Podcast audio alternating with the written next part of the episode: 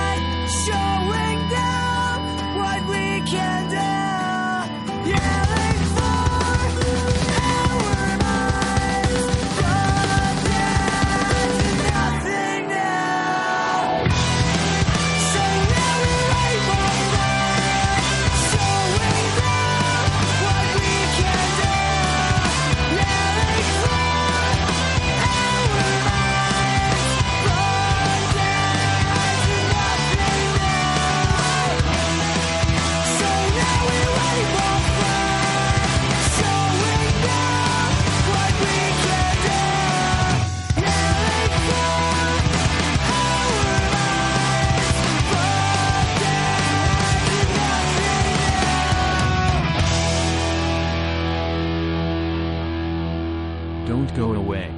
The next edition of the forty-niners Fan Zone web radio is on its way. Every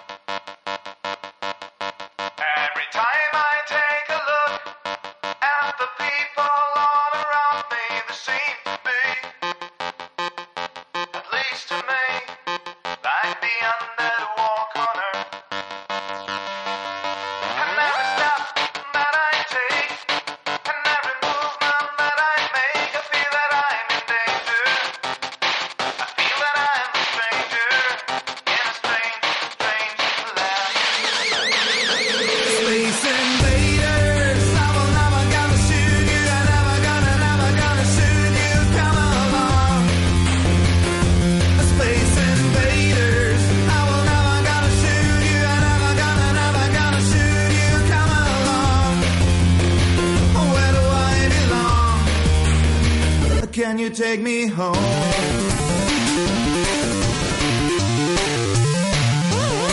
So all the people take a look. I think I'm the alien from outer space. I see it in my face. Your solar system just ain't mine. And everywhere you people go, devastation and destruction, it ain't my game. Completely insane. And so your game is over now. Space invaders, I will never gonna shoot you. I never gonna, never gonna shoot you. Come along, space invaders. I will never gonna shoot you. I never gonna, never gonna shoot you. Come along, where do I belong? Can you take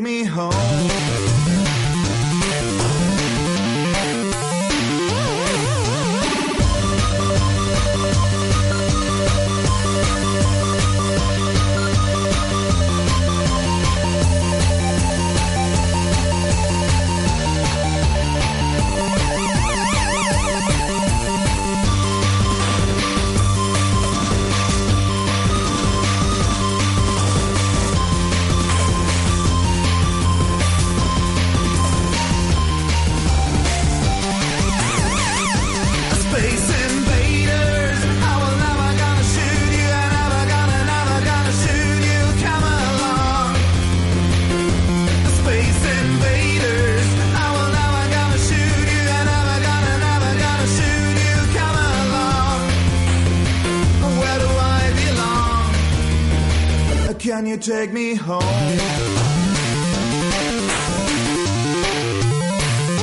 Space invaders, I will never gonna shoot you. I never gonna, never gonna shoot you. Come along, space invaders.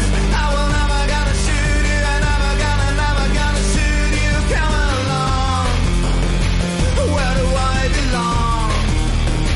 Can you take me home? Space invaders, I will never gonna shoot you. I never gonna, never gonna shoot you. Come along, space invaders. I will never gonna shoot you. I never gonna, never gonna shoot you. Come along, where do I belong? Can you take me home?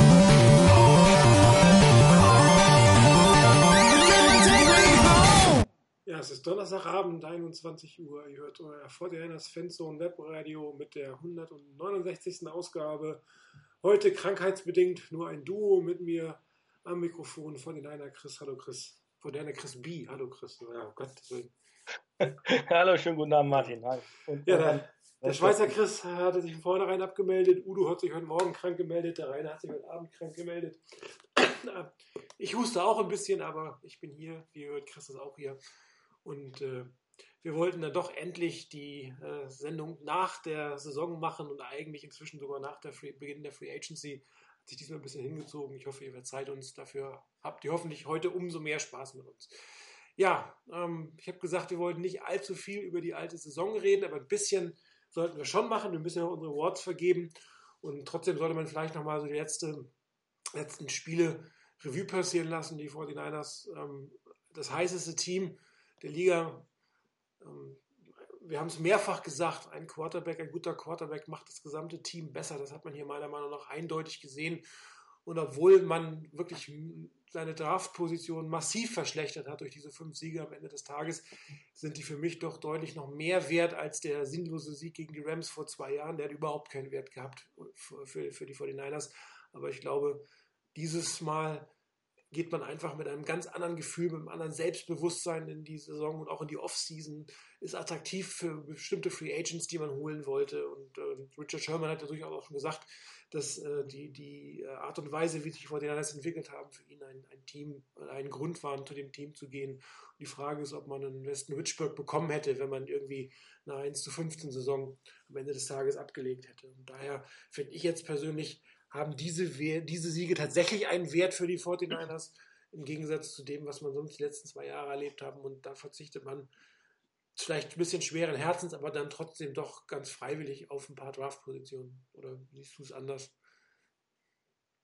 Nee, also im Ergebnis sehe ich es genauso. Also das ist natürlich immer schön, wenn man äh, vielleicht dann ein bisschen größere Auswahl hat, wenn ich drei, vier, fünf Plätze weiter vorne drafte und in dem Jahr vielleicht auch die Möglichkeit gehabt hätte, äh, das in, dadurch zu vergolden, dass ich dann ein Team habe, was einen Quarterback braucht und äh, ich dann eine gute Position habe, um vielleicht ein paar Plätze nach hinten zu gehen und noch ein paar Picks dabei rauszuholen. Äh, ja, wäre eine schöne Sache gewesen, aber ähm, vor dem Hintergrund, was du eben auch schon gesagt hast, ähm, mit einem entsprechenden Hype in die neue Saison zu gehen, mit äh, auch Attraktivität für die entsprechenden Free Agents, die man haben will, ähm, dass man die an Land ziehen kann. Ich hatte jetzt nicht den Eindruck, dass, gut, ist vielleicht auch jetzt in dem, in dem neuen, beim neuen Front Office ein bisschen anders. Ähm, ich hatte jetzt nicht den Eindruck, man hat nicht so viel mitbekommen, dass die forty-niners irgendwo abgeblitzt sind von vornherein bei einem Free Agent, der gesagt hat, nee, zu den forty-niners will ich nicht. Die einzige Geschichte war Aqib Talib, ähm, wo äh, das, glaube ich, aber gar nicht so an den, sehr an den forty-niners hing, sondern, glaube ich, mehr am Defensive Coordinator, äh, den er dann hatte, äh, mit Wade Phillips, den er aus, aus, aus, Dallas, äh, aus, aus äh, Denver schon kannte. Aber ansonsten attraktiv für Free Agents, man hat die Leute geholt, man hat, finde ich, auch einen klaren Fokus. Also ähm, deshalb auch John Lynch und, und Kyle Shanahan, die wissen, was sie wollen. Shanahan weiß, was er für Spieler braucht. Und ähm, ja, ich glaube, das hat dem ganzen Team insgesamt auch der ganzen, wirklich einen, einen, einen Schub gegeben. Und von daher völlig okay. Also ich, ich traue den, den Draft-Picks nicht nach. Nee, dieses Jahr definitiv nicht. Letztes Jahr schon. Ähm, der Vorteil ist ja auch, dass man einfach keinen Quarterback braucht. Ähm, ähm, das ist, dann ist vielleicht der ein oder andere Verlust eines Draftplatzes nicht ganz so relevant. Wenn die forty-niners jetzt nicht Garoppolo gehabt hätten oder es geschafft, nicht geschafft hätten, Kirk Cousins zu bekommen, wenn, wenn Garoppolo nicht zustande gekommen wäre, dann hätten die forty-niners natürlich einen der ersten drei oder vier Picks gebraucht, um einfach einen der jungen Nachwuchs-Quarterbacks nehmen zu können und da vielleicht auch eine gewisse Auswahl zu haben. Aber das ist jetzt einfach nicht mehr der Fall. Die forty-niners brauchen das nicht mehr.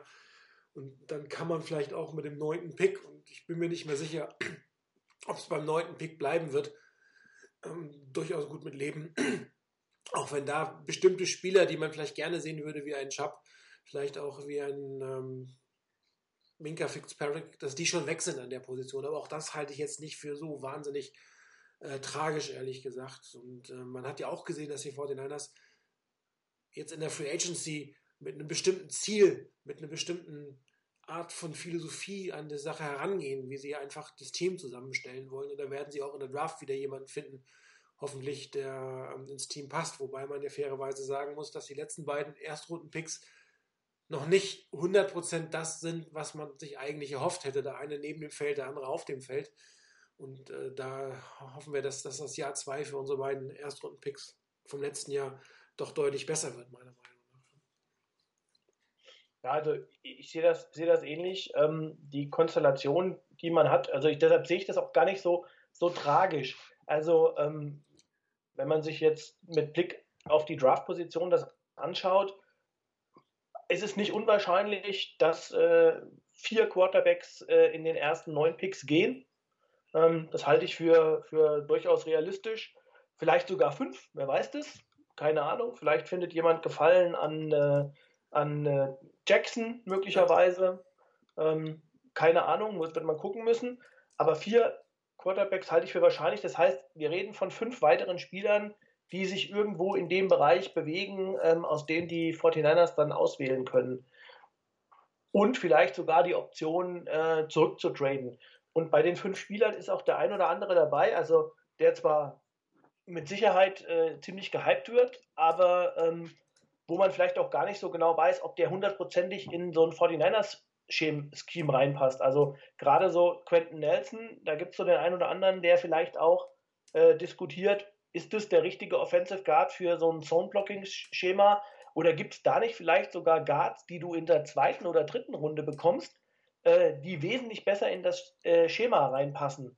Und ähm, von daher, also insgesamt, ich, ich sehe dem Ganzen echt entspannt entgegen ähm, als, als forty-niners-Fan. Aber es liegt natürlich auch daran, was du gesagt hast, dass wir keinen Quarterback brauchen.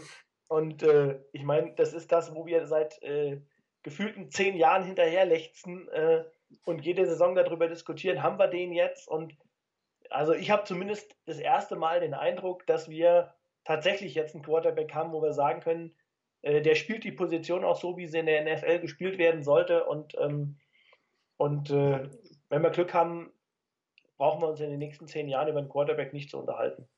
Wenn man es genau nimmt, diskutieren wir eigentlich seit dem Weggang von Jeff Garcia über einen vernünftigen ja. Nachfolger. Ja. Und das ist irgendwie schon ein bisschen her. Ja. Ja, also da gab es zwar diese Seite schon, das Webradio ganz sicher noch nicht. Und äh, seitdem haben wir vielleicht über schätzungsweise zwanzig Quarterbacks gesprochen. Und ähm, jetzt haben wir hoffentlich für wirklich zehn Jahre, vielleicht sogar ein bisschen länger, einfach mal Ruhe auf der Position. Natürlich muss Jimmy Garoppolo erstmal zeigen, dass er das auch über eine ganze Saison kann, über mehrere Saison kann, dass er das kann, wenn es vielleicht der Hype nicht mehr ganz so groß ist. Da ist schon ein gewisses Risiko mit drin, aber no risk, no fun. Und äh, jede, jede Verpflichtung, die du machst, ist risikoreich. Und es ist auch überhaupt nicht gesagt, dass Kirk Cousins in äh, Minnesota Erfolg haben wird. Das ist natürlich auch ein Risikopick für die. Wie alle anderen eigentlich auch. Die einzigen, die keine Risiken sind, sind im Prinzip Brady und, und, und Rodgers. Alle anderen behalten Risiken in sich.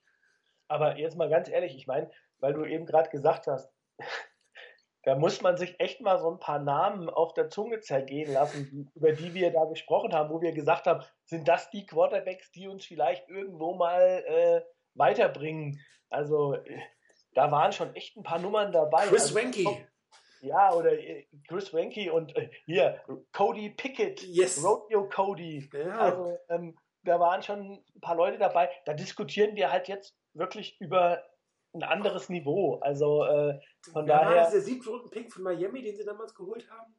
Ja, ja, ich weiß. Ähm, lang, lang ist her. Ken Dorsey. Ken Dorsey, ganz ja, genau, genau oder? Der, der die, der die College-Meisterschaft mit, mit, den, mit Miami gewonnen hatte. Ja, genau, also und solche Sachen. Also, also wir haben schon wirklich Tim Rattay, darf ich natürlich nicht vergessen. Grüße an Duke. War doch einer der Besseren. Auch das muss man tatsächlich zugeben, wenn man sich die lange Liste der Quarterbacks anguckt. Ja, aber vielleicht nochmal zurück, ich habe ja gesagt, man sieht, dass ein Quarterback das ganze Team besser macht oder zumindest die Offense besser macht. Die Defense insofern natürlich, dass er ihnen mehr Zeit gibt, sich auszuruhen. Das ist eine, eine, eine mittelbare Verbesserung, die die forty-niners Defense, glaube ich, auch sehr gerne angenommen hat, weil die Drives halt nicht mehr nach drei oder sechs Plays aus waren. Aber in der Offense hat man ja gesehen, dass die gesamte Offense, also wirklich jeder in dieser Offense besser aussah mit, mit Jimmy Garoppolo. Und das ist immer das, was, was wir, glaube ich, seit Jahren hier auch predigen, dass ein bestimmt ein, ein Quarterback, auch ein durchaus prototypischer Quarterback, einfach in der Lage ist, vernünftig, so vernünftig zu spielen, dass er alle Leute adäquat einsetzt. Das ist ja das Erste. Und dass die Offensive Line vielleicht auch nicht mehr ganz so lange halten muss, bis der Ball irgendwo mal weg ist. Und ähm, dann sieht eine Linie, die vielleicht spielerisch vorher nicht ganz so toll war, deutlich besser aus, weil einfach der Druck ein bisschen weniger geworden ist, weil auch vielleicht nicht mehr ganz so viel geblitzt werden kann, weil der Quarterback es tatsächlich schafft, den Ball so präzise rauszugeben, dass du nicht mehr mit irgendwie acht Mann in der Box stehen kannst, sondern im Gegenteil vielleicht sogar irgendwie mit fünf Defensive Backs auf dem Feld stehen musst, um das halbwegs verteidigen zu können. Und dann ist die ganze Nummer mit der Offensive Line natürlich eine völlig andere. Und ähm, das soll jetzt kein Colin Kaepernick-Bashing sein, aber wenn man die Wurfbewegungen der beiden vergleicht, also wie lange das dauert, bis der Ball aus der Hand ist, das, ist, das sind Welten, die dazwischen liegen, plus dann das Decision-Making von, von Jimmy Garoppolo. Und da hat man auch nochmal den Unterschied zu Jay Bessert gesehen, der jetzt auch keinen langsamen Release hatte, ähm, aber der halt im Decision-Making nicht ganz so schnell war. Und diese ganzen beiden Komponenten zusammen, die bringen dann vielleicht eine Sekunde, und eine Sekunde ist schon mal ein Unterschied, ob die Offense-Line dreieinhalb Sekunden oder zweieinhalb Sekunden halten muss. Ja, also da, ich meine, das ist ja, braucht man sich ja nur angucken, deshalb, ich bin da immer so ein bisschen skeptisch, wenn ich jetzt so die, die Kommentare der, der Beatwriter lese, ähm, dass äh, die Offensive Guards, äh, Tomlinson und dann auch Beatles, der dann mal auch sogar Right Tackle gespielt hat ja am Ende, oder ähm, ich weiß gar nicht, Magnussen hat mal gespielt auf Offensive Guard, dass die ja ganz gut gespielt haben am Ende der Saison. Also das ist natürlich für mich äh, ein totaler, äh, also ein totales Verdrehen der Tatsachen. Da ist es tatsächlich so, wie wir auch häufig schon diskutiert haben, da macht der Quarterback meiner Meinung nach die Offensive Line deutlich besser. Also ähm, das war auch, glaube ich, so über die gesamte, also wie, haben, wie, wie häufig haben wir geschimpft in den ersten zehn Spielen, äh, dass die Interior O-Line äh, es nicht schafft, entsprechend äh, eine Pocket zu bilden und, und da Druck von, von C J Beathard abzuhalten. Und äh, da hat sich meiner Meinung nach ehrlicherweise nicht wirklich viel geändert in der O-Line. Fakt ist einfach nur, dass, wie du eben schon gesagt hast, der Ball eben eine Sekunde früher aus der Hand war. Und dementsprechend ist äh, nicht zu einem zu einem Sack oder zu einem zu einem Hit oder sonst irgendwas kam, sondern der Ball am Receiver landete. Und das war weder ein Verdienst der O-Line, und da hat sich auch meiner Meinung nach keiner wirklich verbessert, sondern das war schlicht und ergreifend Jimmy G, der dann äh, da äh, seine Fähigkeiten ausgespielt hat. Also wenn ich jetzt noch denke, wenn man wirklich noch eine O-Line hätte, die ihm sogar noch ein bisschen mehr Zeit gibt, also ähm, dann kann er sich einen Kaffee kochen wahrscheinlich dahinter. Genau. Also äh, das ist das, also das ist Wahnsinn. Ich finde, das war schon echt heftig. Und ähm, was man ja auch nicht vergessen darf, ähm, er hat de facto mit, wenn man mal das Wide Receiver Core anguckt, mit dem er gespielt hat. Also da war Marquise Goodwin der Einzige, der äh, etatmäßig quasi auch eingeplant war. Ansonsten Kendrick Bourne war ein undrafted Free Agent, mit dem hat am Anfang der Saison eigentlich keiner geplant. Äh, Pierre Garçon war verletzt, äh, der, mit dem hat er nie zusammengespielt. Ähm, dann hat man ähm, Murphy geholt in der Mitte der Saison, der das Playbook und nichts kannte davon. Also Aldrick Robinson hat ab und zu mal noch gespielt. Also das war schon heftig. Also ähm, er hat ja da auch nicht jetzt mit, mit, wo man sagen könnte, er hat jetzt mit mega Top-Receivern gespielt, die ihm da irgendwie die Kohlen aus dem Feuer geholt haben. Ähm, also von daher, insgesamt der Supporting-Cast war nicht besonders stark. Und ähm, was auch, finde ich, bis zum Ende der Saison eigentlich nicht funktioniert hat für mich, war wirklich das Laufspiel. Das hat mal sporadisch geklappt. Immer wieder mal so einzelne Läufe, die mal auch wo auch mal lange Läufe dabei waren, aber so ein konstantes Laufspiel in dem Zone-Blocking-Scheme äh, von, von, also gerade die Outside-Zone-Geschichten äh, haben nicht wirklich funktioniert, fand ich. Und ähm, also, wenn man da überlegt, dass sich ja eigentlich dann eine Defense eigentlich nur auf Garoppolo konzentrieren musste, ähm, dann war die Leistung, finde ich, ist die Leistung noch umso, umso mehr hervorzuheben. Ja, und das ist ja auch nicht von ungefähr, dass ähm, man sich nicht auf einen neuen Vertrag mit Carlos Hyde geeinigt hat. Falls es ein Angebot gab, war das sicherlich ein ziemlich geringes Angebot, weil es hat schon seinen Grund, warum das nicht so funktioniert. Und das liegt jetzt nicht unbedingt, dass Carlos Hyde ein schlechter Running Back ist, sondern das liegt daran, dass er nicht der Typ Running Back ist, den dieses Schema braucht. Und ähm, man sieht es an denen, die bleiben, geblieben sind und denen, die neuen geholt sind. Das ist halt eher so der Speedback, der fangen kann und trotzdem noch beim Third Down auf dem Feld stehen kann. Und äh, klar, wir wissen nicht, ob McKinnon einschlägt oder nicht. Ist natürlich auch eine überraschende Verpflichtung gewesen, ein Karriere-Backup sozusagen. Ja gut, ist auch vielleicht ein bisschen fies ausgedrückt, er hat schon ein paar Starts gehabt. Aber ist jetzt ja nicht der Nummer eins Running Back gewesen eigentlich, den alle auf dem Schirm hatten. Und, aber den hat halt ähm, der Brain Trust identifiziert als einen Spieler, der in dem System aufblühen kann. Und, ähm, schwer zu sagen, ob, ob nicht, da müssen wir einfach mal drauf warten. Aber auch, auch das, glaube ich, wird dann hoffentlich nochmal eine Dimension sein, die äh, den forty-niners nochmal ein Stück weit nach vorne bringt. Und äh, die Frage ist, was macht man bei den Wide Receivern? Erstmal sind es ja die gleichen Wide Receiver wie letztes Jahr. Wahrscheinlich wird noch über die Draft oder über die Undrafted Free Agents jemand dazukommen. Mit einem Free Agent rechne ich jetzt nicht mehr so wirklich, ehrlich gesagt. Würde mich ein Stück weit überraschen. Das heißt, man geht eigentlich mehr oder weniger mit, mit äh, jungen Spielern und denen, die man letztes Jahr hatte, ins Rennen und guckt dann vielleicht nächstes Jahr, ob da noch das, das Upgrade notwendig ist, weil wir fe- festgestellt haben, die forty-niners wollen immer upgraden. Also auf Daniel Kilgore kommen wir ja gleich nochmal. Aber ich würde sagen, zum Abschluss äh, der Saison einmal unsere Web Radio Awards. Wir haben sie heute nochmal fertig gemacht. Äh, gehen wir mal kurz durch. Ähm, fangen wir oben an. Most Variable Personality gab es eigentlich nur John Lynch und äh, Kyle Shanahan, die hier für die meisten von uns in Frage kamen. John Lynch hatte tatsächlich eine Stimme mehr, weil Rainer sich irgendwie für keinen von beiden entschieden hatte. Zu dem Thema kommen wir gleich nochmal. Ähm, man kann natürlich diskutieren, ist es der Head Coach oder ist es der General Manager? Aber ich habe schon den Eindruck, dass John Lynch nochmal etwas mehr dafür getan hat, so die Kultur des Teams anzupassen und zu definieren. Und man merkt ja auch immer wieder, dass er durchaus anders als Trent Baalke sehr offen ist, sehr viel kommuniziert, mit Fans kommuniziert, sehr ehrliche Antworten gibt zu bestimmten Sachen. Und, und Kyle Shanahan eigentlich derjenige ist, der mehr im Hintergrund arbeitet, ist eine ganz gute Rollenverteilung. Und dadurch wirkt natürlich John Lynch als derjenige im Moment, der hier die, die Führung übernommen hat. Wobei ich glaube, dass die tatsächlich im Hintergrund als Duo vernünftig arbeiten. Sie haben nur eine andere, andere Aufteilung in der Öffentlichkeit. Also dem gibt es nichts, nichts hinzuzufügen. Also das waren auch exakt die Überlegungen, die ich auch hatte. Also für mich war auch John Lynch nochmal derjenige, der so ein, so ein Ticken mehr irgendwie nach außen in Erscheinung getreten ist. Ähm, und der vielleicht so mehr so die repräsentative Funktion auch so ein bisschen übernommen hat. Also wobei ich nicht sagen will, dass das nicht hundertprozentige Zustimmung von Kyle Shanahan ähm, hatte.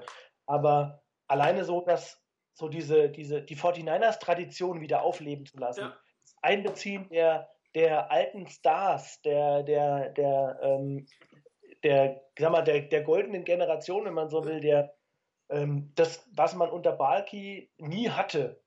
Das ist ich natürlich, wollte.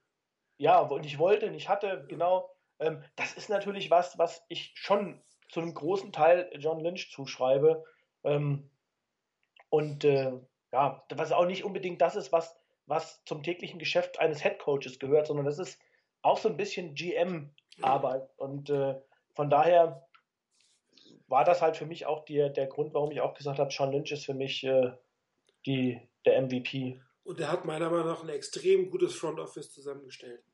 Ja. Also die Rollenverteilung da scheint sehr gut zu funktionieren. Ähm, was man nicht unterschätzen darf, was am Anfang, glaube ich, gar nicht so unbedingt im Fokus stand, weil alle gesagt haben, er ist ein Neuling, hat keine Erfahrung. Er hat aber Kontakte. Er kennt Gott und die Welt und er weiß, wie das Spiel läuft und ist, glaube ich, in der Lage, mit vielen Leuten auf Augenhöhe zu reden, was wo andere General Manager sonst nicht sind, weil die halt eher die General Manager-Typen sind und er ist, glaube ich, eher ein Spielertyp und der die Kontakte auch äh, zu den Coaches, zu den Spielern, zu allen anderen eigentlich haben kann. Und das ist, glaube ich, ein sehr, sehr wertvoller Asset, den die forty-niners hier haben, der am Anfang nicht so in den Vordergrund gerückt wurde wegen der fehlenden Erfahrung. Aber die Erfahrung hat er sich mit guten Leuten ins Front Office geholt. Und selbst Parag Marate, den ja wirklich viele immer wieder beschimpft haben, macht zurzeit einen wirklich fantastischen Job. Super Verträge, die er abgeschließt.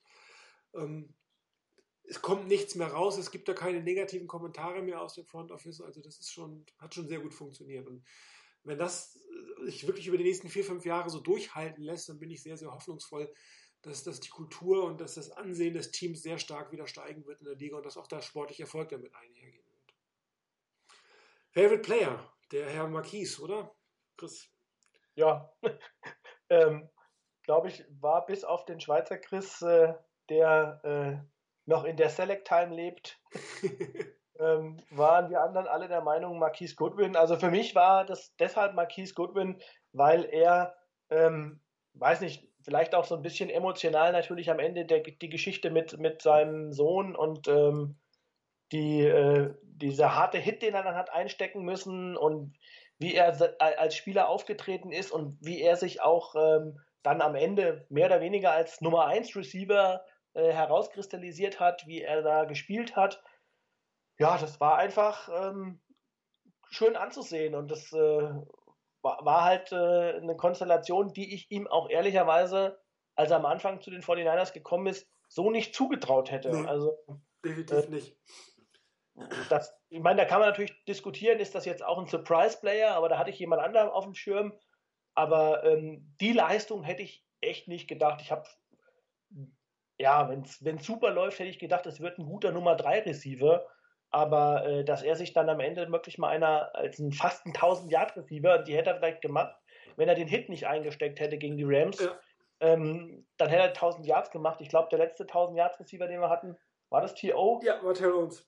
Also von daher, ähm, das ist dann schon was, finde ich. Und von daher hat er verdient.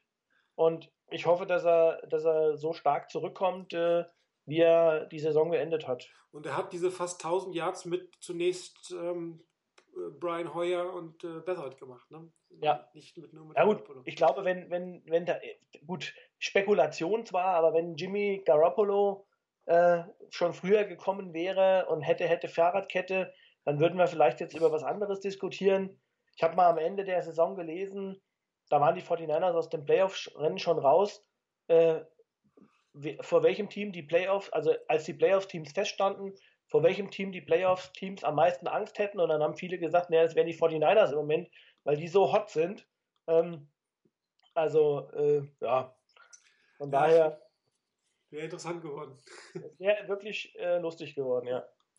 Gut, Offense Player of the Year, glaube ich, gibt keine großen Diskussionen. Da wurde natürlich mal diskutiert, wie kann man nach fünf Spielen Offense Player of the Year werden, aber das haben wir ja eben lang und breit diskutiert, was der Effekt von Jimmy Garoppolo war. Nicht nur sein eigenes Spiel, sondern das Spiel der anderen. Ich glaube, da gibt es auch keinen anderen. Selbst ein Marquise Goodwin würde ich hier jetzt nicht nehmen wollen, der wirklich ein Offense Player of the Year war. Goodwin nicht, und ich sag mal so, wen man hätte haben oder nehmen können vielleicht, ähm, ist ja auch noch, äh, muss man ja sagen, das ist dann so wie Joe Staley, der jetzt einfach äh, über eine gesamte Saison konstante Leistungen gebracht hat als, als äh, Left Tackle. Ähm, aber ja, weiß nicht, er hat nicht herausgeragt. Also das, was Garoppolo gemacht hat am Anfang, das war einfach für mich am Ende herausragend im Vergleich zum Rest. Ja, das stimmt. Ähm, von daher. Ja, dann darfst du weitermachen mit dem Defense Player. Ja, das war auch eine relativ eindeutige Geschichte. Ähm, da haben wir uns alle für DeForest Buckner entschieden. Ähm, ja, den man durchaus aus meiner Sicht als Anker der Defense äh, bezeichnen kann. Ähm, wenn man sich mal so den Rest der Defense anguckt, auch da, wir hatten viele Verletzungen, viele, ich sag mal, Teilzeitarbeiter, äh, die eben nicht die ganze Saison durchgezogen haben, und er hat eine absolut von Anfang bis Ende eine, eine starke Saison gespielt. Keine, wo man sagt, die sich so in Statistiken ausgedrückt hat, aber unglaublich viele, äh, viel, ich sag mal, Auswirkungen gehabt auf das Spiel, ähm, durch seine Art und Weise, wie er gespielt hat und wie er Plays äh, kaputt gemacht hat, die sich aber eben nicht zwangsweise in der Statistik mit einem mit einem Quarterback-Sack äh, oder mit einem mit einem Tackle ähm, gezeigt haben. Und ich glaube, das ist für die Zukunft in der D-Line, in der, in, in der Mitte der D-Line ein ganz wichtiger Baustein. Und ähm, auch von seiner Leistung mal ab, völlig abgesehen von, von seinen ähm, Off-Field-Geschichten, war natürlich auch ähm, ähm, unser, ja, wie soll ich sagen, Enfant terrible Ruben Foster, sicherlich jemand, über den man nachgedacht hat, aber dadurch, dass er am Anfang verletzt war und erst später eingestiegen ist, und auch wenn er da gut gespielt hat und ähm, teilweise auch sehr gut, ähm, finde ich, hat einfach die Konstanz, die DeForest Buckner gezeigt hat, äh, hat da für mich nichts dran geändert, dass es Buckner ist. Ja, er war auch der höchst geratete Spieler bei Pro Football Focus, also Defense-Spieler bei Pro, Pro Football Focus. Und naja, immerhin hat dann äh, Balki von gefühlten hundert Picks einen Volltreffer gelandet. Das ist auch eine tolle Quote. Ja. Ja, Special Team of the Year. Robbie Gould hat, glaube ich, eine super Leistung gezeigt. Zweimal fünf Field Goals erzielt. Ähm, in hochemotionales Spiel in, in Chicago gehabt, äh, da auch Top-Leistungen abgerufen. Man hätte auch andere Spieler hier nehmen können. Special Teams waren nicht verkehrt dieses Jahr bei den forty-niners, aber ich glaube, Robbie Gould hat es definitiv verdient. Absolut. Also ähm, das ist auch was, wo, wo äh, ich sag mal, Konstanz zumindest erkennbar ist bei den forty-niners. Die Kicker, die ja letzten Jahre waren, äh, durchaus brauchbar. Zwar immer älteren Jahrgangs, aber durchaus äh, gut, und ähm, von daher war auch für mich keine Frage. Ja, Surprise Player, Marquise Goodwin. Genau. Ähm, da gab es einen Putt. Zwei hatten, ja. Du auch, ne? Und ich auch. Also ich hatte, ich hatte ähm, Adrian Colbert. Ich auch, glaube ich. Äh, du hattest... Nee, Marcus, ich hatte Goodwin tatsächlich. Ja. Also da waren wir tatsächlich... Ich habe auch mal kurz an Matt Breida gedacht. Ähm, da muss ich halt tatsächlich sagen, äh, ich beschäftige mich ja gern und viel mit der Draft, aber wenn mich jemand vorher gefragt hätte, äh, Adrian Colbert in der siebten Runde, hätte ich nichts mit anfangen können. Und ähm, habe auch da gedacht, naja, okay, das ist... Äh, irgendwo einer, der im Camp landet und wenn man Glück hat, spielt er vielleicht mal Special Teams irgendwo und ähm, ist ein, ein Practice Squad Player vielleicht eher so in die Richtung und dann spielt er am Ende Starting Free Safety und das auch noch nicht mal schlecht. Also ich habe mit vielem gerechnet, aber damit nicht. Ich meine, das war ja auch, glaube ich, Jimmy Ward hat angefangen, dann hat man Jaquiski Tartt gespielt, ähm, ich weiß nicht, ob es der dritte oder vierte war, Leon Hall hat mal gespielt und irgendwann ist man dann mal auf Colbert gekommen und hat den mal Free Safety spielen lassen. Und ähm, also das war schon echt überraschend, seine Leistung. So, jetzt äh, poste ich nochmal, wer jetzt endlich die Entscheidung gefällt hat, wer Surprise Player des Jahres wird. Ein Decision Maker, der bei mir auf dem Schreibtisch steht, der hat nachher ausgewürfelt, wer unser Surprise Player auf dem Spiel wird. Gut, nächster. Der Newcomer of the Year. Da ist auch unsere Wahl wieder eindeutig gewesen. Da haben wir uns alle für Jimmy Garoppolo entschieden. Ähm, ja, liegt halt auch einfach an dem, was wir eben schon gesagt haben, dass das eben mit dem Offensive Player of the Year zusammenfällt. Äh, ist ja, ja einfach der, der Tatsache geschuldet, dass Jimmy Garoppolo neu zu den forty-niners gekommen ist. Ganz einfach. Gibt es nicht viel zu sagen zu. Das stimmt. Dann haben wir den Non-Player of the Year gehabt. Ja. Äh, John Kyle Shanahan. Sozusagen der Kompromiss, der gewonnen hat. Genau, also da hatten wir auch wieder die Diskussion, ist es nun der Head Coach oder ist es der G M? Ähm, meine Überlegungen gingen an der Stelle dahin, dass wir hier ja davon reden, von jemandem, der einen sehr, sehr großen Einfluss auf die Mannschaft gehabt hat. Und der aber kein Spieler ist. Das war für mich so die Definition des Non-Players of the Year. Und ähm, da bleibt eben nicht viel übrig. Und da glaube ich schon, dass da der Einfluss von Kyle Shanahan extrem groß gewesen ist. Also einfach, da ist er dichter an der Mannschaft dran als John Lynch. Das glaube ich einfach. Absolut. Und ich Und, glaube auch, dass ein Großteil der Kultur im Lockerroom von Kyle Shanahan kommt. Mit Sicherheit. Also, und vor allen Dingen auch, ähm, was für mich halt auch wichtig war, er hat eine klare Fokussierung und eine klare Vorstellung, wie er sich Offense-Football vorstellt. Und ähm, auch da dann, er hat auch eine klare Vorstellung und sagt, okay, hier ist mein, mein, mein Defensive Coordinator und dem übergebe ich jetzt den Defense-Teil. Also ähm, das, für mich ist da eine Struktur drin und das schreibe ich äh, ganz klar Kyle Shanahan zu. Und ähm, ja, von daher war er für mich der Non-Player of the Year. Gut, und zum Schluss hatten wir die Unit, haben uns für die Kicking-Unit entschieden. Ähm, auch fast eindeutig. Ich selbst war für die D-Line komischerweise, weiß auch nicht mehr warum, aber ich glaube, die Kicking-Unit hat es verdient. Die Special Teams, habe ich schon mal gesagt, waren durchaus eine positive Überraschung dieses Jahr. Und die forty-niners haben ja auch einiges dafür getan, dass es, äh, ihre äh, Core-Special Teams-Player da bleiben. Und äh, wir haben uns letztendlich für die Kicking-Unit entschieden, weil da doch einige Spiele mit gewonnen wurden und äh, eigentlich kein, ich kann mir jetzt nicht erinnern, dass da irgendwas katastrophal daneben gegangen ist im ganzen Jahr. Also, war insbesondere in den letzten, also mit, mit, zunehmender, mit zunehmender Dauer und ähm, wo das Team stabiler wurde, da ist ja immer die Frage nach Huhn und Ei, aber ähm, da ist natür- wirkt natürlich auch so ein Kicker, wenn ich weiß, ähm, ich brauche eigentlich, wenn ich eine vernünftige Defense-Leistung hinbekomme, wie damals in Chicago, und ich gewinne das Spiel einfach mit einer halbwegs anständigen Offense-Leistung, mit einer vernünftigen Defense-Leistung und dann macht ein Kicker einen Ausschlag am Ende und gibt den Ausschlag. Und das ist dann eine Konstellation, wo man einfach sagen muss, da hat es auch deine Kicking-Unit verdient, wenn die so stabilisierend wirkt. Absolut. Ja, dann war es das tatsächlich zur vergangenen Saison. Ab jetzt geht es nur noch zwanzig achtzehn und folgende. Ich habe nochmal speziell die Vertragsverlängerung von Jimmy Garoppolo auf, auf die Tagesordnung für heute gesetzt, weil das natürlich doch schon eine Hausnummer ist, muss man sagen. Ähm, overall, glaube ich, der höchste Vertrag ähm, vom Average her, jetzt von Kirk Cousins äh, um eine halbe Million geschlagen worden, allerdings der nur für drei Jahre.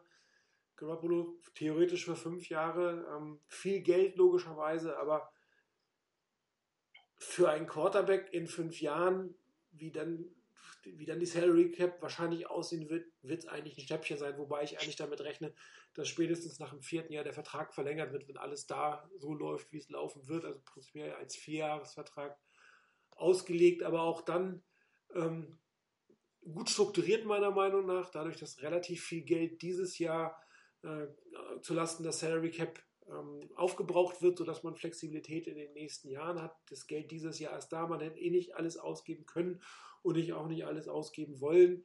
Klar, alles, was man nicht ausgibt, da kann man Carryover machen, aber so hat man natürlich auch dem Spieler was Gutes getan, indem gewisse Sicherheit da ist, Geld im Vornherein geflossen ist, ähm, ihm sicher zusteht und ähm, also ich persönlich finde den Vertrag nicht überrieben. Er hat Capits von siebenunddreißig Millionen dieses Jahr, zwanzig Millionen nächstes Jahr, sechsundzwanzig Komma sechs dann in zwanzig, sechsundzwanzig Komma neun in einundzwanzig und wie gesagt die siebenundzwanzig in zwanzig zweiundzwanzig vermutlich werden wir nicht mehr sehen, weil er entweder nicht mehr im Team ist oder verlängert wurde. Ähm, es ist der höchst dotierte Vertrag zu dem Zeitpunkt gewesen für einen Quarterback mit sieben Starts, allerdings mit sieben Siegen und ich finde es immer noch komplett in Ordnung und bin total froh, dass wir nicht den Kirk Cousins Weg gegangen sind. Und zwar in dem Sinne, Franchise Tag, noch ein Franchise Tag, mal gucken, wie es weitergeht. Immer offen, keine Ahnung, Tom Brady retired, dann geht er doch zurück. Also dieser ganze Spaß ist an uns vorbeigegangen und ähm, Hut ab, ehrlich gesagt, sowohl für, für, für ihn, dass er den Vertrag so strukturiert hat. Er hätte natürlich nochmal mit dem warten können, muss man auch sagen. Er hätte warten können, was macht ein Cousins?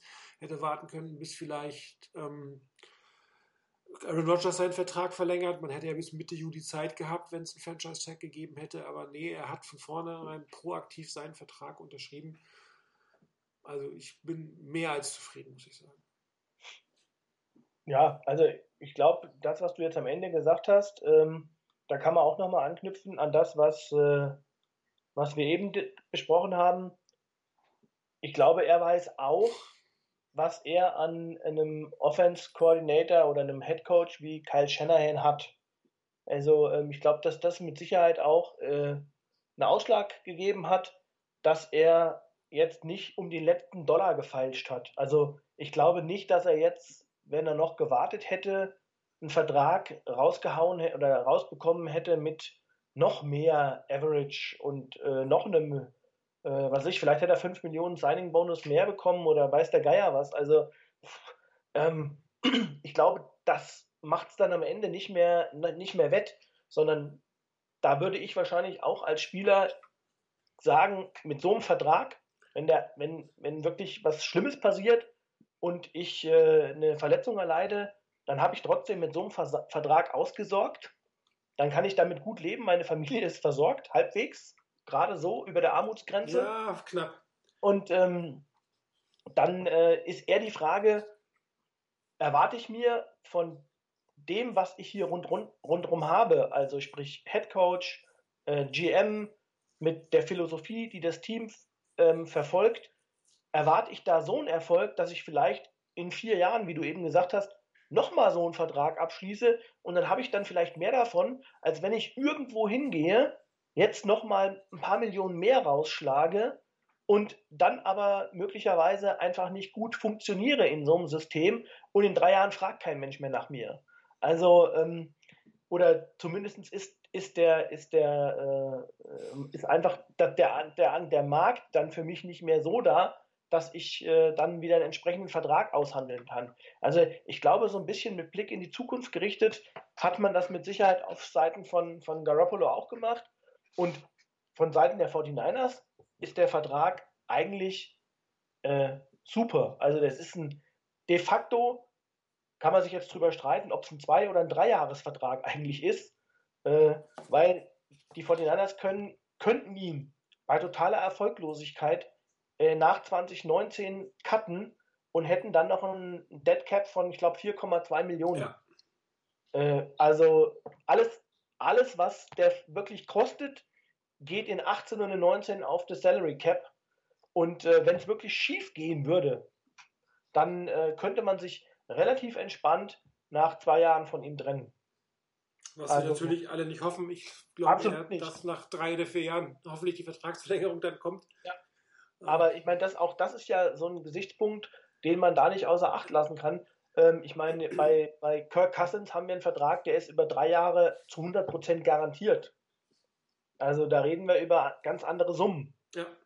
Und äh, wenn, wenn das nicht funktioniert, oder man male sich nur mal aus, Cousins äh, macht äh, oder schafft es nicht, äh, die Leistung von Case Keenum wesentlich zu toppen bei den Vikings. Du musst doch nur überlegen, dass er im ersten Dropback sich die Achillessehne reißt und oh, zwei Jahre ausfällt. Ja, keine Ahnung. Also kann alles sein. Kann, gut, könnte uns auch passieren, ja. aber ähm, ich will nur sagen, rein von der Leistung, wenn er das nicht bringt, äh, dann hast du dich da an so einen so Quarterback äh, gebunden mit, mit, mit, voll, mit hundertprozentiger Garantie. Also das ist schon heftig. Also selbst, selbst, selbst wenn die forty-niners ihn nach zwanzig achtzehn entlassen würden, hätten sie einen Deadcap von dreizehn Millionen, was bei der aktuellen Cap-Situation sogar verkraftbar ist. Ja, wäre immer noch ein Plus von sieben Millionen, weil der Hit wäre zwanzig, also wäre immer noch ja. ein positiver Effekt. Ne? Genau. Und ähm, also Kirk Cousins, hast du ja gesagt, vollständig garantierter Vertrag. Das ist sicherlich etwas, was ähm, zunehmen wird. In der N F L auch, in der N B A ist es ja relativ normal, ich glaube, das ist sogar Standard, dass die Verträge vollständig garantiert sind. Das wird sich nach und nach wahrscheinlich in der N F L zumindest für die Topspieler auch durchsetzen, vielleicht tatsächlich eher mit so kürzeren Verträgen, wie es jetzt Cousins gemacht hat. Du kannst natürlich keinen sechs Jahre vollständig garantierten Vertrag, das wird kein Team machen. Das ist so ein bisschen dann der Trade-off zwischen der Länge und der, der Garantie. Andererseits kann Kirk Cousins dann mit Anfang dreißig nochmal komplett neu in den Markt gehen, ohne dass er ähm, mit, einer, mit ähm, einem Franchise-Tag belegt werden kann, weil der wäre so unendlich teuer denn zu dem Zeitpunkt.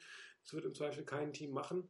Jimmy Garoppolo selber hat diese Geschichte noch und die forty-niners haben diese Geschichte noch. Das ist noch ein weiterer Vorteil eigentlich für die forty-niners, dass sie den, den Tag nicht gebraucht haben, weil theoretisch könnten sie eben nach dem fünften Jahr nochmal zwei Jahre mit den Tags halten.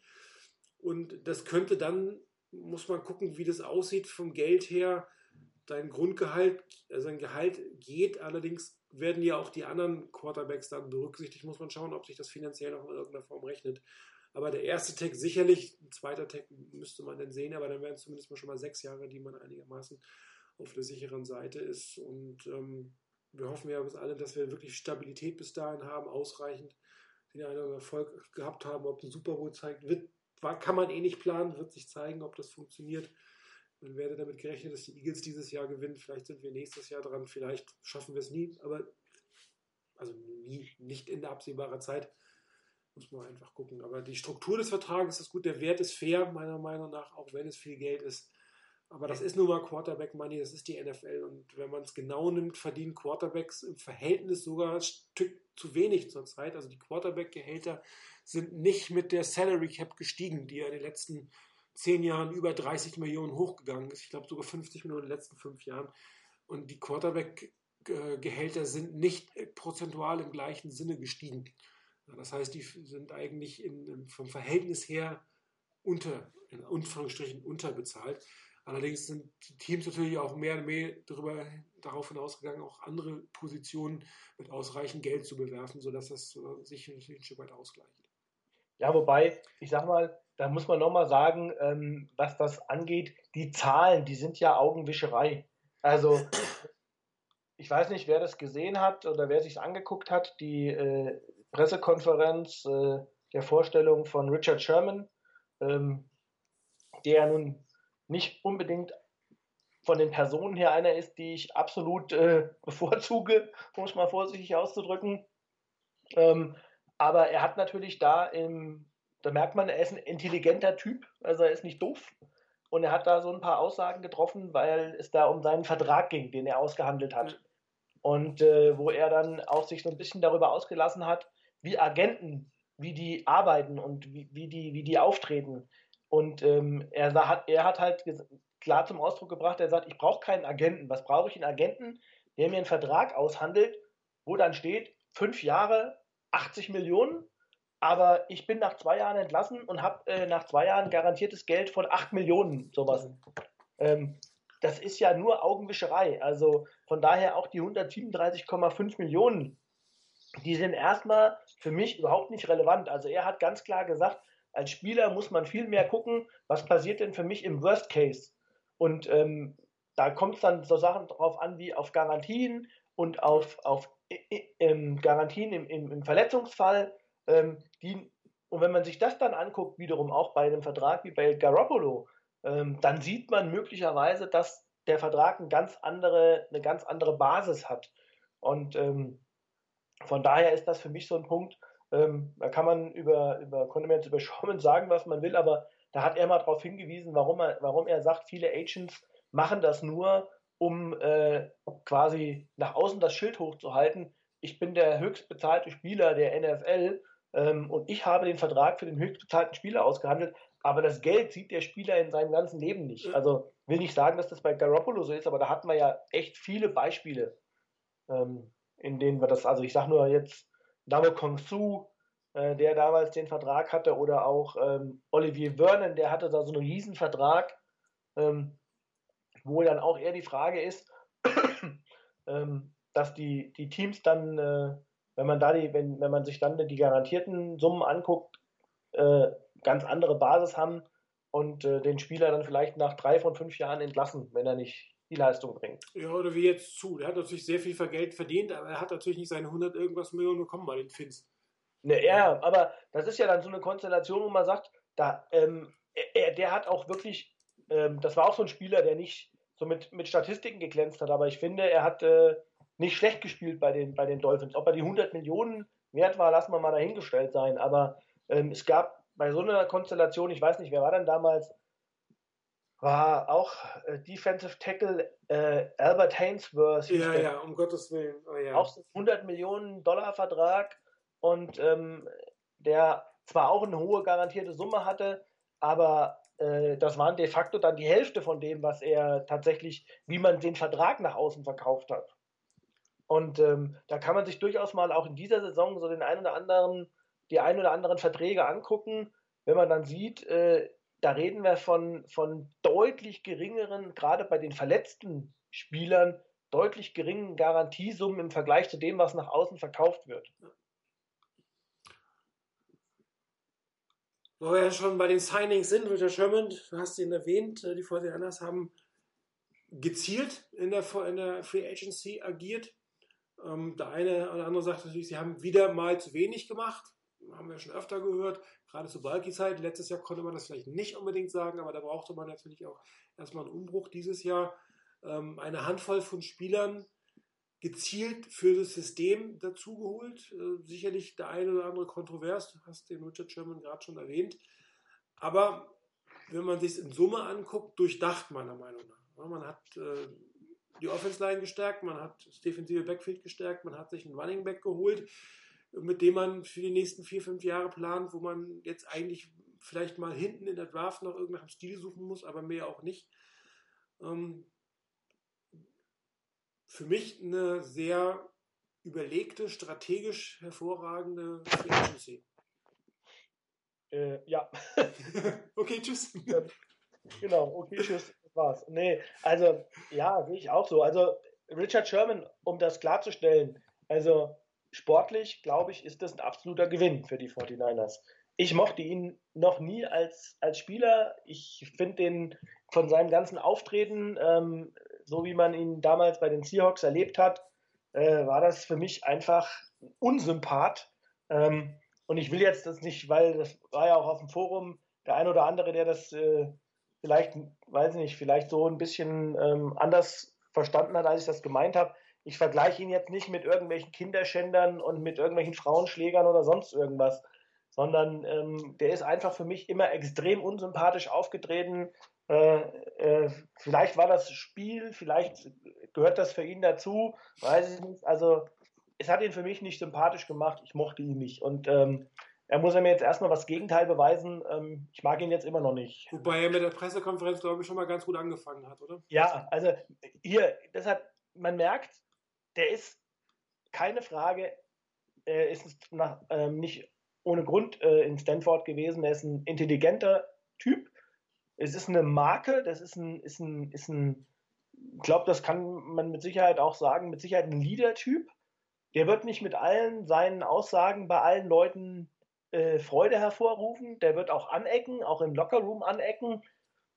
Das gehört vielleicht dazu. Das, äh, hier, dafür bin ich zu wenig äh, Profisportler in so einem Bereich. Ähm, da will ich mir keine Meinung erlauben. Also ich glaube, sportlich gesehen ist es auf jeden Fall ein Gewinn für die forty-niners. Und ähm, von daher, das war ganz gezielt. Auch die anderen ähm, Picks, die man hatte, war ganz gezielt. Und wenn man sagt, ich hätte mir jetzt noch mehr gewünscht bei den forty-niners, dann muss man natürlich auch fragen, was war denn auf dem Markt an mehr?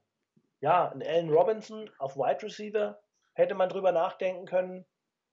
Ein Trey Burton vielleicht auf Tight End oder ähm, auch Andrew Norwell, wobei man darüber diskutieren kann, passt der in so ein Zone-Blocking-Schema wieder oder ist das nicht eher ein Spieler für ein Power, ähm, für so ein Run-Blocking-Schema?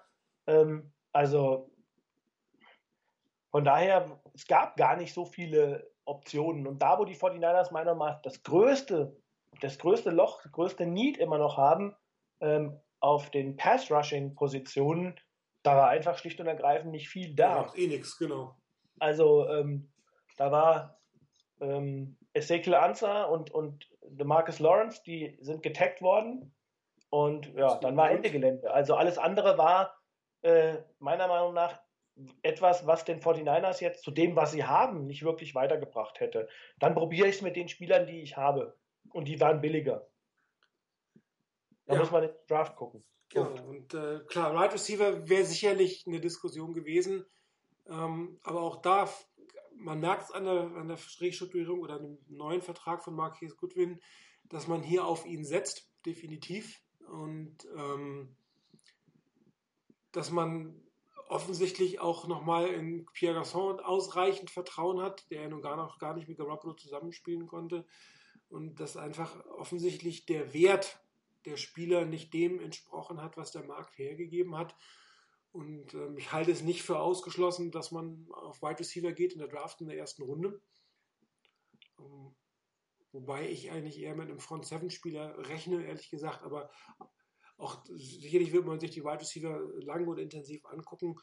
Und ähm, auch nächstes Jahr ist nochmal eine Free Agency. Man kriegt eh nicht alles in einem Jahr gelöst. Und man hat jetzt, glaube ich, die gelöst, die gelöst werden mussten, definitiv gelöst werden mussten und hat jetzt natürlich noch ein paar Lücken, die man entweder dieses Jahr über die Draft oder nächstes Jahr über die Free Agency nochmal füllen kann und erstmal guckt mit dem, was man hat und dann auch nächstes Jahr sehen kann, wen man aus dem eigenen Team behält.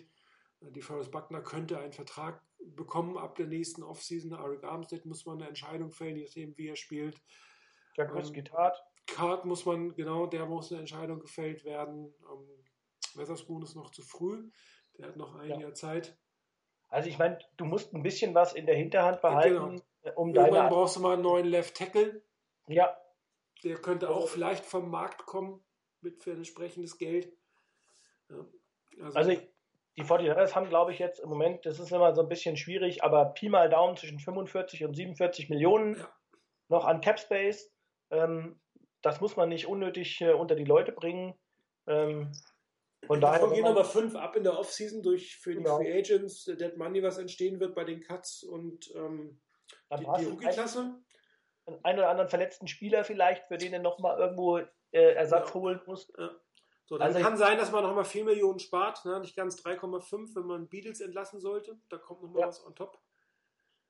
Ja, Beadles ist, hat noch einen Vertrag, der recht äh, hoch ist, den man relativ leicht loswerden kann. Genau, dreihunderttausend Dead Money. Nee, fünfhunderttausend Dead Money.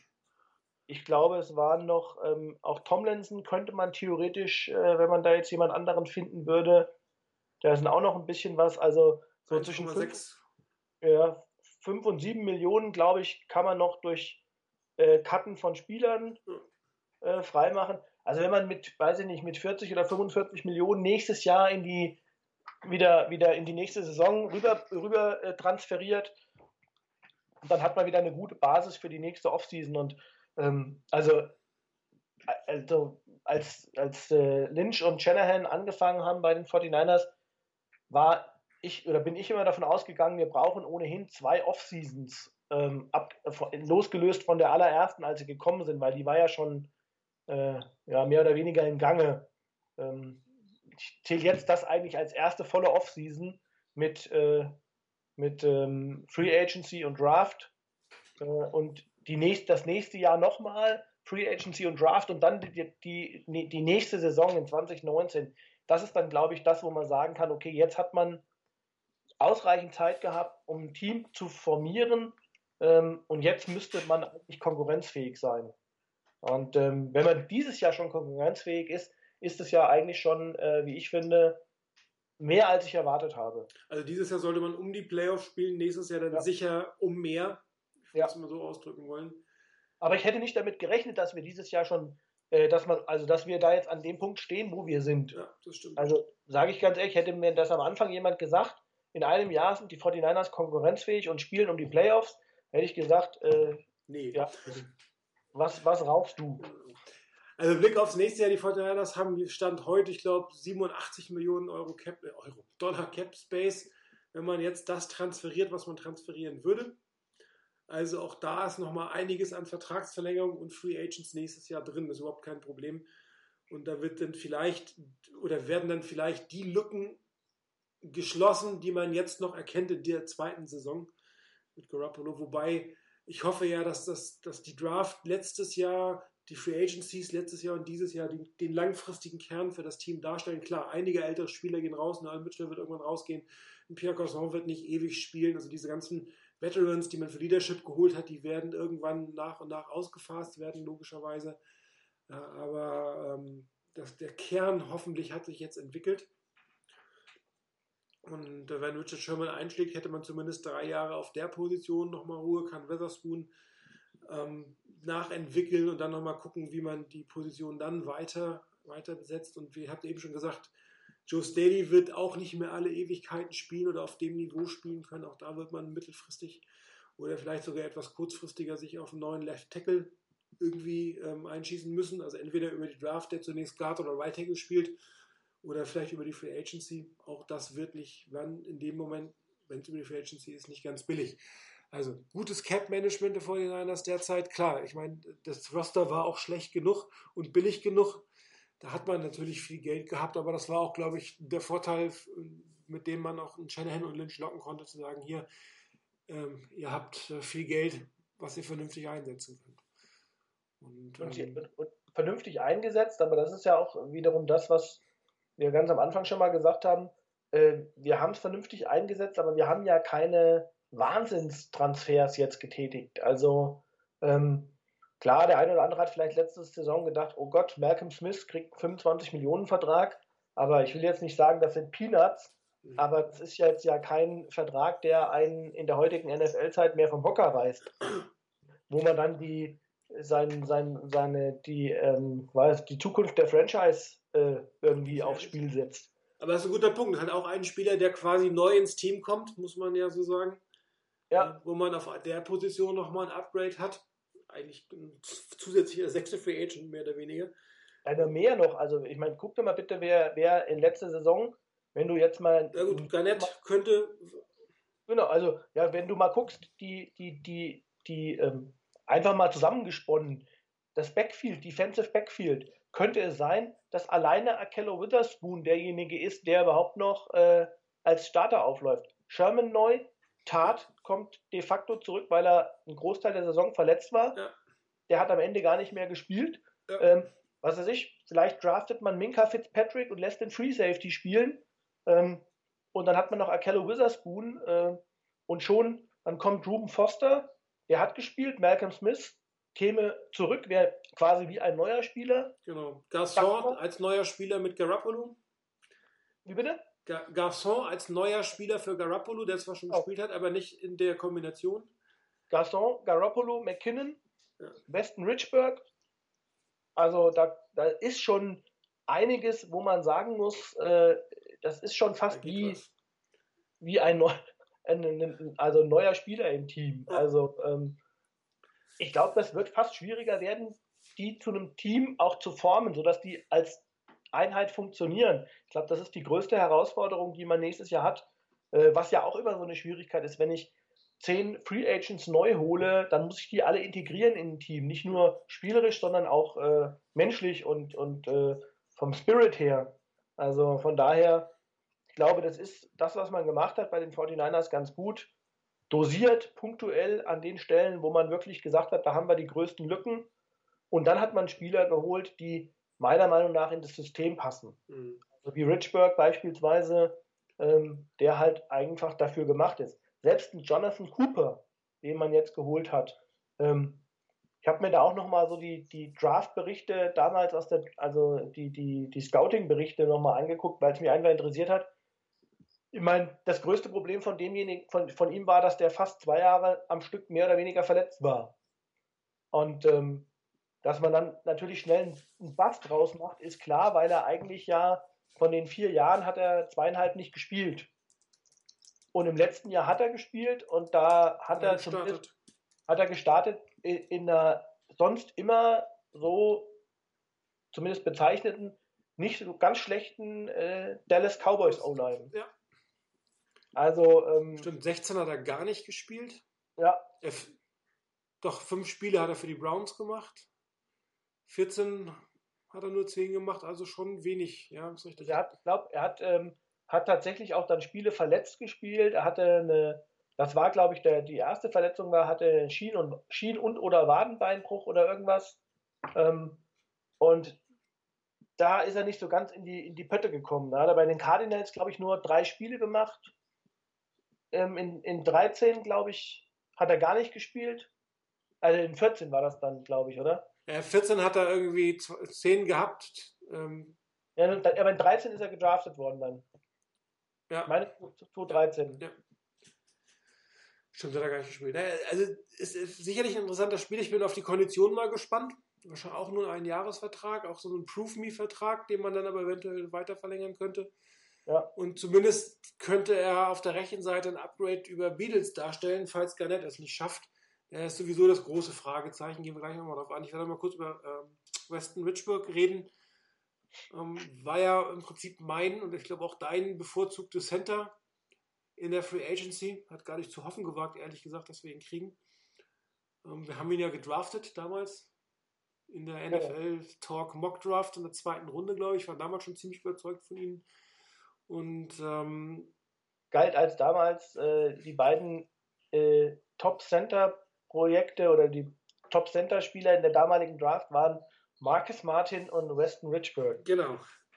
Und Marcus Martin hat nicht so ganz funktioniert. Dafür haben wir jetzt den anderen und, und wir hoffen, dass das wieder funktioniert. Und ähm, ich habe es auf dem Board schon geschrieben. Ich kann, ist klar, es ist schade für, für Gilmore. Der hat am Ende ähm, sich gut mit Garoppolo verstanden und ähm, man hat wahrscheinlich hätte man ihn auch eingesetzt als Center, wenn man Westbrook nicht bekommen hätte. Das war also ein Absicherungsvertrag, genauso wo er auch strukturiert. Um, aber wir haben so viel über ihn und über die Offense eingemeckert, dass da war eine Veränderung überfällig. Und darum, ja, ist vielleicht nicht die schönste Art der Welt gewesen, aber letztendlich ist das die N F L, das ist normal. Und äh, John Lynch hat von Anfang an gesagt, die, die forty-niners suchen immer einen Spieler, der besser ist als der, der da ist, der das Team besser machen kann. Und Weston Richburg wird das Team ganz sicherlich besser machen. Und daher, ähm, ja, Hut ab für Kilgore, für die Leistung, auch wie er das Ganze jetzt genommen hat, aber ich bin durchaus happy, wie es gekommen ist. Ja, also ich sehe das ähnlich. Es gab äh, zwei Spieler, die da immer so ein bisschen als äh, zumindest so in den in den in den ähm, auf den auf den Beatwriter-Seiten und auch sonst so in den N F L-Seiten gehypt wurden auf den auf der Center-Position. Das war Richburg auf der einen Seite, der eben zwar verletzt war, aber trotzdem ähm, ja, im letzten Jahr, ich glaube, auch nur drei oder vier Spiele gemacht hat. Ähm, und äh, viele haben dann gesagt, naja, er ist, äh, die New York Giants haben ihn rausgenommen, äh, um ihn mehr oder weniger, oder um, um das Jahr abzuschenken. Ähm, weiß ich nicht, kann ich schlecht sagen, da habe ich zu wenig von mitbekommen, aber er hatte, glaube ich, eine, eine Gehirnerschütterung und äh, dann war er nach drei oder vier Wochen wieder fit und äh, dann haben sie ihn auf Injured Reserve gesetzt. Und vorher war er, glaube ich, noch in einer zumindest einen schlechten äh, Giants O-Line noch einer, der vielleicht äh, noch mit die beste Leistung gebracht hat.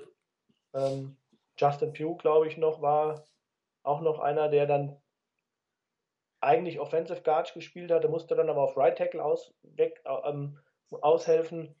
Also von daher, und das andere war Ryan Jensen, und Jensen war eigentlich jemand, der nur in dieser einen Saison wirklich gut gespielt hat und aber eigentlich auch nicht äh, so wirklich in das Schema von, von Kyle Shanahan passt. Von daher war Richburg der einzige wirklich brauchbare und äh, gute Center, den man sich da hat vorstellen können. Und vor zwei Jahren, glaube ich, galt er als Top fünf Center in der Liga. Also wenn er da nur halbwegs wieder anknüpfen kann, dann haben wir einen guten Einkauf gemacht. Das glaube ich auch. Ja, und die große Unbekannte in der Offense-Line ist ja ähm, Joshua Garnett. Es gab mehrere Berichte, dass die forty-niners versucht haben, ähm, seine, wie sagt es schön heißt, Körperkomposition zu verändern, sprich ihn äh, schlanker und athletischer zu machen, um besser in das Schema reinzukommen. Bei den Beatwritern habe ich immer das Gefühl, dass die ihn mehr oder weniger schon abgeschrieben haben. Ähm, kann man von hier aus natürlich schlecht beurteilen, aber ähm, ich bin eigentlich ganz hoffnungsvoll, wenn das wirklich funktioniert hat, was er gesagt hat, dass er sich verändert hat, dass er körperlich ist, dass er fitter ist, dass er kräftiger ist, dass er stabiler ist, dass er doch nochmal eine Leistung da mitbringen kann, dass man nicht noch einen verschwendeten First-Runden-Pick hat auf der einen Seite, auf der anderen Seite vielleicht auch einen jungen Guard hat, der ähm, dann langfristig im Team spielen kann, weil dann hätten die forty-niners, wenn sie Brown behalten, zumindest drei Spieler ähm, schon mal als Fixpunkt in dieser Offensive Line, Staley halt für ein, zwei Jahre noch. Und dann muss man halt sich nicht mehr um ganz so viele Positionen kümmern. Kann aber natürlich sein, dass er tatsächlich in den kompletten Konkurrenzkampf gehen muss. Und dass auch das vielleicht der Grund ist, warum man einen Zane Beadle sogar noch behalten hat, weil man sich nicht ganz sicher ist, was mit Joshua Garnett ist, was dann natürlich kein gutes Zeichen wäre. Aber das ist natürlich große Spekulation. Aber das ist äh, zumindest ein Punkt, ähm, über den ich mir insofern nicht so viele Gedanken mache, weil das ist tatsächlich eine der stärksten, aus meiner Sicht stärksten besetzten Positionen äh, im Draft.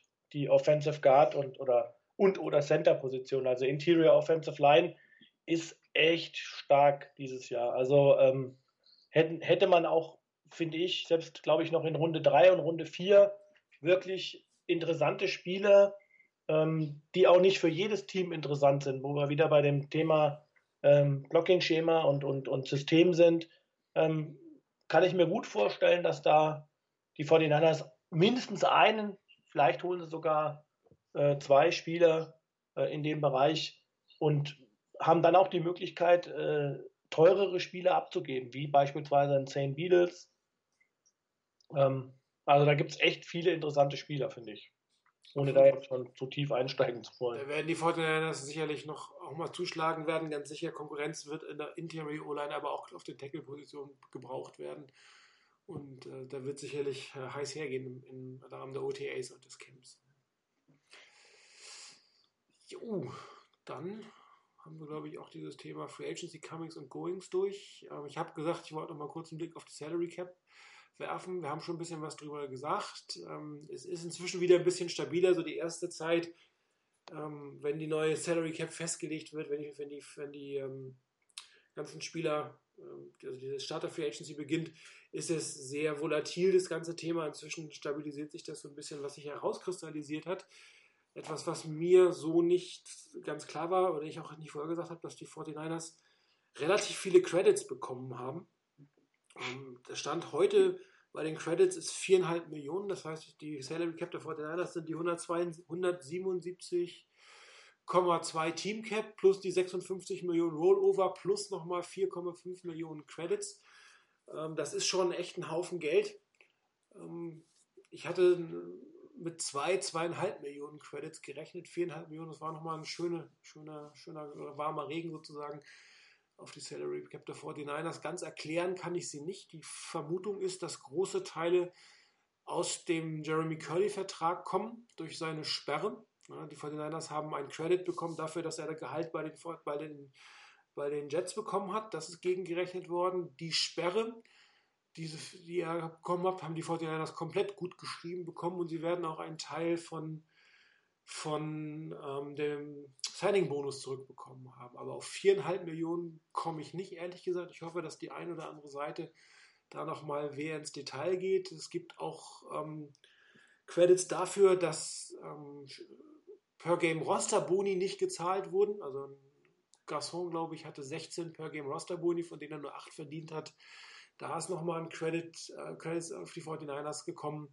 Also immer wenn ein Spieler Roster-Boni hat, die komplett als likely to be earned, also die in der Vorsaison verdient worden wären, dann werden sie komplett der Cap zugerechnet, und wenn sie dann in dem Jahr nicht verdient werden, dann bekommt man sie im nächsten Jahr als Kredit zurück. Im Gegenteil, oder andersrum, wenn sie nicht als likely to be earned gelten, verdient wurden, dann kriegt man sie sozusagen abgezogen. Das sind viereinhalb Millionen, wie gesagt. Ich hoffe, dass ich das noch irgendwie näher quantifizieren kann. Wir hatten es auch gesagt, die Salary Cap liegt irgendwo zwischen fünfundvierzig und siebenundvierzig Millionen. Die N F L P A führt die forty-niners gerade mit siebenundvierzig Millionen, haben aber Jonathan Cooper definitiv noch nicht drin. Ähm, also wird das irgendwo so in dem Dreh liegen, sechsundvierzig, fünfundvierzig ungefähr. Die Draftklasse wird nach jetzigem Stand ungefähr drei Komma drei Millionen äh, Salary Cap äh, wegnehmen, und dann werden die forty-niners sicherlich noch undrafted Free Agents nehmen, die allerdings nicht unter die Top einundfünfzig fallen, also die fallen sozusagen nicht auf in der Salary Cap. Was zum Saisonbeginn auffällt, sind die Cuts, wenn dann Spieler gecuttet werden, die entweder Garantien haben oder die Workout-Boni verdient haben, die werden dann noch später als Dead Cap draufgelegt, aber ich bin ziemlich sicher, dass die forty-niners mit fast vierzig Millionen Cap Space vielleicht einen Tick drunter äh, in die Saison gehen werden. Das ist natürlich schon ein Haufen Geld. Und John Lynch hat ja mal irgendwie sehr zweideutig gesagt, dass man eventuell mit der Free Agency fertig ist, vielleicht aber auch nicht. Aber mehr als einen, so eine Low-Profile-Verpflichtung rechne ich jetzt eigentlich nicht. Die hatten Besuch heute von ähm, Darius Gunter, der war, glaube ich, bei den Packers vorher. Ne? Ja, Cornerback, ja. ja und ähm, Jalen Watkins, Watkins war da, aber das wären auch eher so knapp über Veteran-Minimum-Verträge, die kaum in die Salary Cap eigentlich fallen. Das merkt man kaum. Das ist dann ein Rauschen, also ein Rundungs, äh, Rundungsbeträge. Also die forty-niners stehen dann noch sehr gut, stehen auch nächstes Jahr sehr gut. Und ähm, so wie die derzeit gemanagt wird, die Salary Cap, bin ich mir eigentlich ziemlich sicher, dass ähm, wir nicht so schnell wieder in Teufels Cap-Küche kommen. Ja, also ich glaube, selbst wenn du, es ist ja so, selbst wenn du jetzt einen, einen Vertrag rausgibst, von mir aus auch einen Einjahresvertrag, und der kriegt äh, das Veteran Minimum ja. und kriegt dreihunderttausend äh, Signing Bonus, dann hast du ja äh, immer auch wieder einen Vertrag, der aus den Top einundfünfzig rausfällt. Genau. So, das sind äh, also hundert, zweihunderttausend, die dann da irgendwie Cap-Belastung kommen. Genau, also was dann als zusätzliche Cap-Belastung hinzukommt. Also bei den jetzt ausgegebenen noch Verträgen sind das in der Regel bei sowas vielleicht dreihunderttausend mal vierhunderttausend, wenn es ein größerer Einjahresvertrag ist für so ein, wie du eben sagtest, so ein, so ein Prove-It-Deal, ja. ähm, dann äh, ist das nicht mehr. Also ich glaube, mehr wird jetzt auch äh, bei den Verträgen nicht mehr rumkommen. Also das sind, ist auch nicht mehr viel auf dem Markt da, glaube ich, was den forty-niners weiterhilft. Das ist übrigens auch eine Geschichte, wenn man guckt, abgesehen davon, abgesehen von Richard Sherman, der dreißig Jahre alt ist, waren die anderen Spieler, die man geholt hat, zwischen fünfundzwanzig und achtundzwanzig. Also Cooper war der Älteste mit achtundzwanzig, Richburg sechsundzwanzig, McKinnon fünfundzwanzig und äh, Jeremiah Tachu auch fünfundzwanzig. Garoppolo also, sechsundzwanzig. Wie bitte? Garoppolo sechsundzwanzig. Genau, gut, habe ich jetzt schon gar nicht mehr dazu gezählt. Auch, aber, ähm, man sieht da, ich glaube, man hat schon einen Fokus darauf gelegt, jetzt äh, keine Spieler zu holen, die äh, jetzt so in den letzten zwei, drei Jahren ihrer Karriere sind und nochmal Kasse machen wollen, sondern eher Spieler, die, mit denen man äh, in den nächsten fünf, sechs, sieben Jahren noch rechnen kann. Ja. Sherman ist halt die Ausnahme wegen der Position, ich glaube auch wegen des Systems, in dem er gespielt hat, und weil es halt auch Veteran Leadership in der Defense braucht. Das war dann, glaube ich, der Kompromiss, sonst würde man keinen dreißigjährigen holen in dem Moment, aber ich glaube, da erwartet man sich sehr viel. Aqib Talib wäre zwei Jahre älter gewesen. Ja, und da bin ich echt froh, dass er nicht wollte. Da bin ich ja. wirklich froh. Also da nehme ich doch lieber Sherman, definitiv. Ja, und äh, daher Ja, das teuerste, der teuerste Neuzugang wird der Erstrundenpick sein. Der wird ungefähr zweieinhalb Millionen Cap-Belastung machen. Der Rest ist wirklich Kleingeld. Also für uns persönlich natürlich nicht, aber für eine Salary Cap ist das eher Taschengeld, was dahinter drauf geht. Und äh, daher die forty-niners wirklich für die nächsten Jahre in einer sehr guten Salary Cap Position. Also da wird man sicherlich die entsprechenden Spieler verpflichten. Gerade gelesen, ähm, Eric Reid hat kein Angebot von den forty-niners bekommen. Das hat er jetzt nochmal bestätigt. Er hat auch gesagt, er wird nicht wieder knien in der nächsten Saison. Er wird einen anderen Weg finden, für Social Justice einzutreten. Er will aber bei der Hymne nicht mehr knien. Ist die Frage, ob er da tatsächlich jetzt das auch machen muss, um einen neuen Vertrag zu kommen. Aber das vorher schon vorhatte, möchte ich mich jetzt nicht weiter zu äußern. Aber er hat auch gesagt, dass er von den forty-niners kein Angebot bekommen hat und auch nicht damit rechnet, eins zu kriegen. Und ähm, er hat sich mit John Lynch auf dem Pro Day von Stanford getroffen, aber das war eher ein nettes Gechette. Und äh, John Lynch hat wohl gesagt, ähm, äh, er ist sich ziemlich sicher, dass sich für Earl Reed in nächster Zeit was ergeben wird. Also ich glaube, zu neunundneunzig Komma neun Prozent werden wir Reed nicht bei den forty-niners wiedersehen. Ich habe damit auch nicht gerechnet, ehrlich gesagt. Gut, ich meine, die Frage wäre auch tatsächlich, wo soll er spielen? Ja. Also wenn du ihn jetzt holen würdest, selbst mit einem günstigen Vertrag... Äh, kostet dann immer noch drei bis vier Millionen. Ja, genau, aber dann hättest du trotzdem keine, ähm, Stand heute, zumindest sehe ich das nicht, äh, keine Position, wo er ja unangefochten Starter wäre. Ja. Ähm, auf Strong Safety setzt man mit Sicherheit auf Jaquiski Tartt. Ähm, da hatte man, wird auch ganz interessant sein, ähm, als Backup, der hatte ein ziemlich gutes Camp und hat sich dann verletzt. Das war äh, auch ein undrafted Free Agent, Chancellor James. Ja. Der hatte... Ähm, hat dann eine Verletzung erlitten und, und ist auf Injured Reserve gegangen. Der hat aber bis dahin einen echt gute, einen guten Eindruck gemacht. Ähm, war das zumindest das, was man lesen konnte. Auf Free Safety, ich denke, man wird auf jeden Fall Jimmy Ward nochmal eine Chance geben. Ähm, vielleicht holt man aber auch einen Free Safety und lässt Jimmy Ward ähm, als, als Backup im, im Slot spielen. Ja. Oder auch ähm, um den Slot-Corner Starter äh, mit, mit Williams äh, sich schlagen. Adrian Colbert ist dann der legitime äh, Free Safety. Vielleicht startet er oder vielleicht geht er als Backup. Und ähm, dann hätte man noch, wo man ihn ja auch eingesetzt hat, auf Will Linebacker. Da kommt aber jetzt eigentlich Malcolm Smith zurück. Ähm, ja. Auch da wäre er nur die zweite Wahl. Also die Frage ist, wo hätte man ihn einsetzen sollen? Und ähm, da ist es, glaube ich, da gibt es andere Teams, wo er wirklich die größere Chance hat, zu starten. Und ähm, ja, dann kann ich auch verstehen, dass man bei den forty-niners sagt, ich gebe jetzt für ein Backup nicht äh, vier, fünf Millionen aus. Und ich glaube, man wollte ihm jetzt nicht irgendwie so eine eineinhalb Millionen Dollar Angebot machen, das wäre einfach unfair gewesen. Aber das wäre wahrscheinlich so ein Wert gewesen für ein Backup mit seiner Erfahrung. Und das passt ja hinten und vorne nicht. Ne?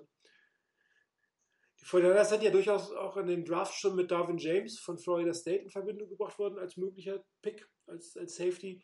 Wobei ich ehrlich gesagt keinen Safety in der ersten Runde holen würde. Ich würde die, die wir haben, einfach mal austesten nochmal. Das, dazu haben die einfach zu gut gespielt, meiner Meinung nach. Es kommt meiner Meinung nach darauf an, wer da ist. Also wirklich, wer, wer ist an neun da und was haben die forty-niners für Optionen? Also James wäre für mich keine Option, ehrlicherweise, weil James ist ein Strong Safety, der nah an der Line of Scrimmage spielt, äh, der eher in der Box ist. Das ist kein Free Safety, das ist kein Centerfielder, ähm, so wie man jetzt sich den, sagen wir, den klassischen Earl Thomas vorstellt.